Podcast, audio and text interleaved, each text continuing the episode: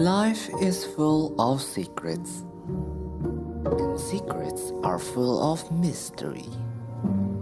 And you are listening to Mystery Day. Selamat datang kembali di Mystery Day. Kini bersama saya Jeremy Sugiarto yang akan membawakan Anda cerita-cerita dari luar nalar.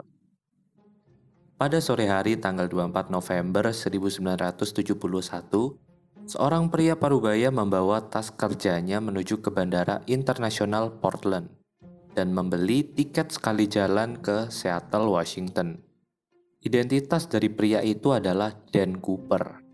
Dan bersama dengan 36 penumpang lainnya dan 6 awak kabin menaiki Northwest Airlines penerbangan 305. Begitu naik, Cooper membuat dirinya nyaman di deretan kursi terakhir di sisi kanan kabin.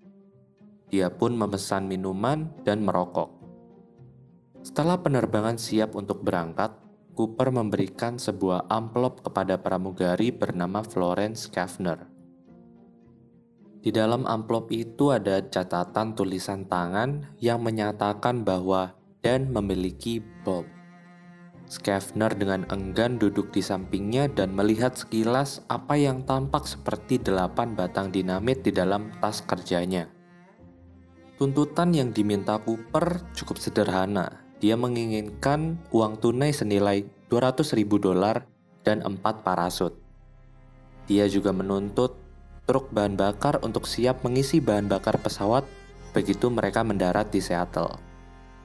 Jika mereka gagal memenuhi tuntutannya, dia mengancam akan melakukan sesuatu dengan benda-benda yang ada di dalam tasnya. Setelah penerbangan mengudara, Skavner pergi untuk memberitahu awak Kopik. Sementara pramugari lain bernama Tina Moklow tetap berada di sisi Cooper. Dengan menggunakan telepon di bagian belakang kabin, McLeod bertindak sebagai perantara antara Cooper dan kru penerbangan lainnya selama sisa pembajakan. Selama satu jam berikutnya, penerbangan 305 mempertahankan ketinggian di dekat Seattle, sementara aparat lokal dan FBI berusaha untuk mendapatkan uang tebusan serta empat parasut. 200 ribu dolar dikumpulkan dari bank lokal sementara pemilik sekolah terjun payung di dekat area tersebut menyediakan parasutnya. Pada pukul 5 sore 45 menit, 2 jam lebih dari jadwal kedatangan, penerbangan 305 akhirnya mendarat di Seattle. Matahari sudah terbenam dan pesawat dibawa ke bagian terjauh dari landasan. Setelah penerbangan berhenti, uang tebusan dan parasut diserahkan kepada Maklo yang kemudian membawa mereka kembali ke pesawat. Sebagai gantinya, Cooper mengizinkan dua pramugari serta semua penumpang untuk turun. Banyak di antara mereka yang belum menyadari bahwa pesawat tersebut telah dibajak. Setelah uang tebusan diberikan dan hanya empat anggota kru yang tersisa di pesawat, Cooper memberitahu Maklo untuk memberitahu kapten bahwa dia ingin terbang ke Mexico City. Mereka harus terbang dengan roda pendarat di bawah, sayap pada 15 derajat, dan di bawah 10.000 kaki.